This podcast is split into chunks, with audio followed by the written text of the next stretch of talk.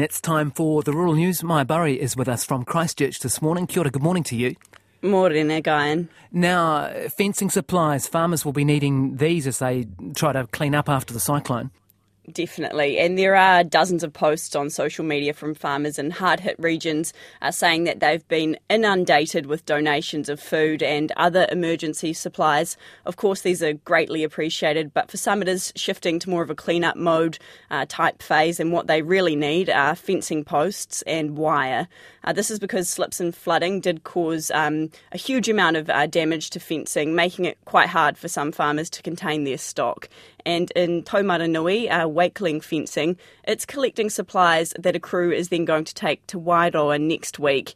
In the Wairarapa, uh, the Federated Farmers uh, representatives there, as well as the Rural Support Trust, they're also calling uh, for do- donations of fencing materials, which they can then distribute to farmers. And organiser Mike Butterick, uh, he says that there's farms in Tinui in northern Wairarapa, as well as Pongaroa in the nearby Tararua district that have lost all of their fencing?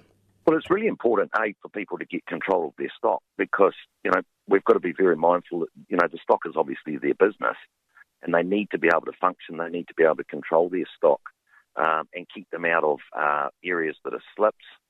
And then where obviously stock gets stuck, keep them away, you know, separate them between farms and just effectively allow them to uh, be able to carry on to, to, to start to begin to run their business. And Mike Butterick says donations are already flowing through. A businessman from the Wairarapa rang me yesterday and he was in at our local farmland store and he said, Mike, he said, I'm just here to buy 100 waratahs. He said, what lengths do you think they'd need? So I think we're going to see quite a bit of that happen. And Mike Butterick says anyone who wants to donate fencing in Wairarapa, they can do it at any of the rural supply stores. So too much water in the North Island farms, too little in the south? Definitely too much water in the North Island. And yeah, unfortunately, a different story uh, down south. One farm, farmer we spoke to uh, in Otago says it looks like some paddocks have been sprayed with glyphosate. They're that brown. Uh, parts of Otago are experiencing extremely dry conditions, and Southland it's not actually too far behind with dry conditions there too. There is a bit of rain forecast this week, but the long range forecast shows that things aren't really going to get better anytime soon. And the region's Federated Farmers President resident, Mark Patterson, says he got about 50 millimetres of rain on his Lawrence farm yesterday, which was welcome, but he says a lot more is needed to turn conditions around. Tender dry, as I say, has been no widespread rain since before Christmas, uh, really hot summer, and yeah, just just no relief apart from a few thunderstorms here and there. Um, so, you know, pasture growth was non-existent. Things were brown. Natural water was drying up uh, stock water schemes are under pressure. Uh, so, yeah, it was heading into a pretty serious dry.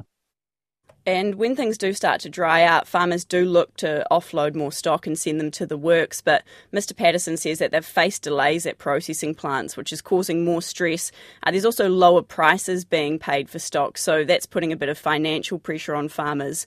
Uh, he does say, though, Mr. Patterson, that one positive is that there's a fair bit of supplementary feed around we were lucky that we had a good spring, so there's been a lot of supplementary feed made, uh, and there's a lot of standing feed which has very little nutritional value now. So you know that's got us through to date. Farmers are feeding out already, um, which is you know probably a couple of months at least earlier than they would normally be. Uh, so those reserves will get um, soaked up pretty quick. And Mark Patterson says, despite these challenges, he doesn't think the situation compares with what farmers are dealing with in parts of the North Island. Uh, the Ministry for Primary Industries it is closely monitoring the situation in Otago and Southland, uh, as well as primary other primary sector organisations, uh, support groups, and councils. Uh, they are meeting regularly to assess conditions. But that wraps up the rural news for this morning.